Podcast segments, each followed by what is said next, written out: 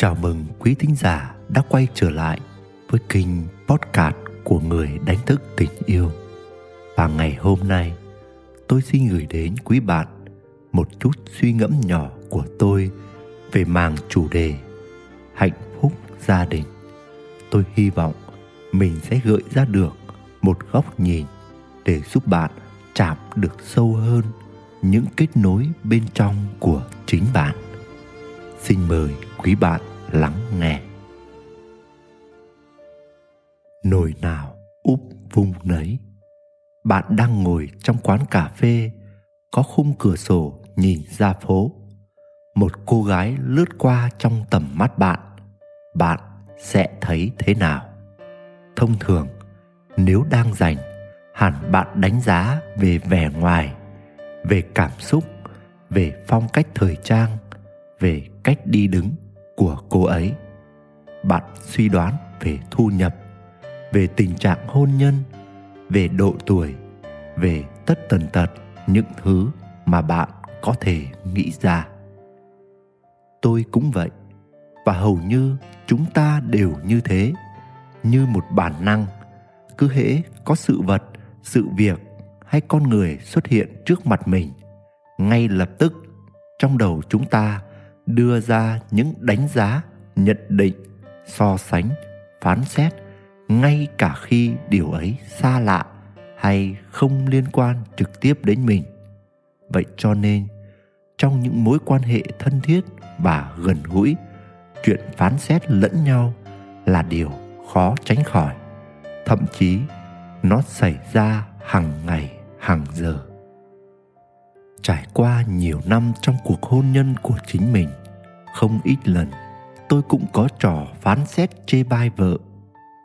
Nhất là khoảng thời gian tôi đi học quá nhiều thứ, rồi đâm ra sốt ruột về vợ mình.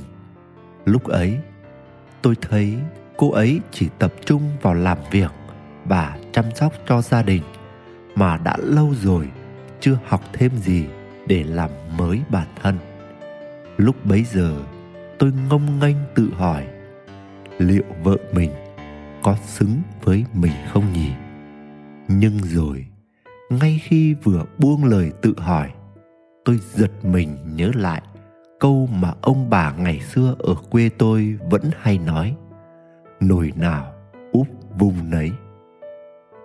Ngày nay, khi chúng ta được tiếp cận nhiều hơn những kiến thức và giảng dạy về tâm linh chúng ta càng hiểu sâu hơn câu nói này một cách nói khác để diễn tả ý nghĩa tương tự đó là, gió từng nào gặp mây từng đó, hay đồng thanh tương ứng, đồng khí tương cầu.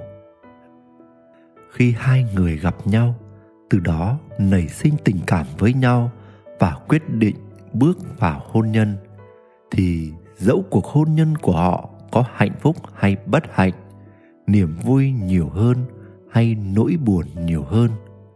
Hòa thuận đầm ấm chiếm phần hơn hay mâu thuẫn cãi vã liên tục?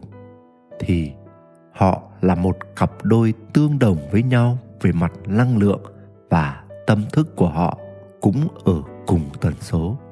Bằng không, họ không thể hút nhau hay sống bên cạnh nhau được. Nói một cách khác, họ ngang bằng nhau không ai tốt hơn ai, không ai giỏi hơn ai. Và trong mối quan hệ này, có thể người chồng xuất sắc trong công việc, trong việc thăng tiến nhanh và vững vàng trong sự nghiệp, có địa vị cao, được nhiều người kính trọng và ngưỡng mộ. Còn cô vợ thì chỉ ở nhà chăm sóc gia đình và không giỏi mấy trong chuyện ngoại giao nhìn vào chúng ta có thể thấy dường như cô vợ thấp kém hơn chồng mình. Nhưng khi xét riêng về mối quan hệ giữa đôi vợ chồng này với nhau, có thể họ tương xứng với nhau bởi tần số tâm thức của hai người ngang bằng nhau. Đương nhiên, cho tới khi có một sự biến đổi theo chiều hướng nào đó xảy ra và chúng ta cũng cần biết rằng, có thể mình ổn thỏa và hạnh phúc trong mối quan hệ với người này. Nhưng với người khác thì chưa chắc. Ngược lại cũng thế, mình bất ổn trong mối quan hệ này thì không có nghĩa mình cũng sẽ bất ổn trong mối quan hệ khác. Bởi vì mối quan hệ luôn có sự tương tác hai chiều với nhau. Cho nên bất ổn của mình cũng tác động đến người kia, hay sự bất ổn của người kia cũng có mình góp phần. Vậy nên, chúng ta đừng vội tự hào hay tự mãn về bản thân mình và đánh giá hay phán xét tiêu cực về người bạn đời đang bên cạnh mình. Nếu họ thường tiêu cực, bất ổn, khó chịu, hãy biết mình cũng góp phần vào đó mình cũng có trách nhiệm trong đó. Với trường hợp một trong hai người có tâm thức mở rộng hơn người kia, tức gió thổi trên cao mà mây phía dưới, thì gió ấy sẽ dễ dàng hạ thấp mình xuống từng mây phía dưới để nhẹ nhàng thổi mây lên cao cùng mình. Tôi dựa vào câu nói ẩn dụ ở trên để diễn tả ý nghĩa rằng người có sự phát triển tốt hơn sẽ dễ dàng đón nhận, kiên nhẫn và dìu dắt người bạn đời của mình để cùng nhau đi lên, chứ không phải phán xét, chê bai, cho rằng người kia không xứng đáng với mình.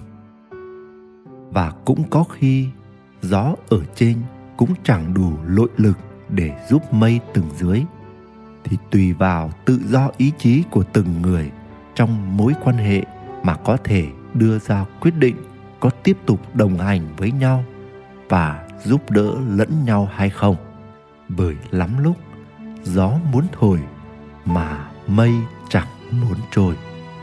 Vậy nên, khi thấy một mối quan hệ dừng lại, là người đứng bên ngoài, ta đừng phán xét bất cứ ai trong số họ. Bởi vì có thể, đó là điều tốt cho họ. Tóm lại, trong một mối quan hệ, luôn có thể có người đi trước, kẻ tụt lại đằng sau, trên hành trình phát triển và hoàn thiện. Nhưng khi tương tác với nhau, thì sự mất cân bằng ấy không thể tồn tại lâu dài được. Nó đòi hỏi sự thay đổi phải diễn ra bằng không. Mối quan hệ ấy chắc chắn gãy đổ. Cho nên, nếu chúng ta muốn đi trọn vẹn trong cuộc hôn nhân của mình, hãy tập trung thay đổi chính mình, từ đó giúp đỡ và thúc đẩy người kia cũng tiến lên một cách tự nguyện với tình yêu vô điều kiện. Còn một khi bản thân chúng ta chưa thay đổi mà lại phán xét, chê bai hay thấy nửa kia của mình sao không xứng với mình, thì chúng ta cũng đang ngang tầm với họ. Đúng như câu nói, nồi nào úp vùng nấy. Nguyễn đức quỳnh, người đánh thức tình yêu. Quý thính giả đang nghe trên kinh podcast của người đánh thức tình yêu. Hy vọng những chia sẻ vừa rồi của tôi giúp bạn tiếp tục đi sâu vào bên trong của bạn để bạn nhìn thấy được những điều bạn đang kiếm tìm. Và xin gửi đến bạn muôn lời chúc lành và tình yêu. Xin chào và hẹn gặp lại.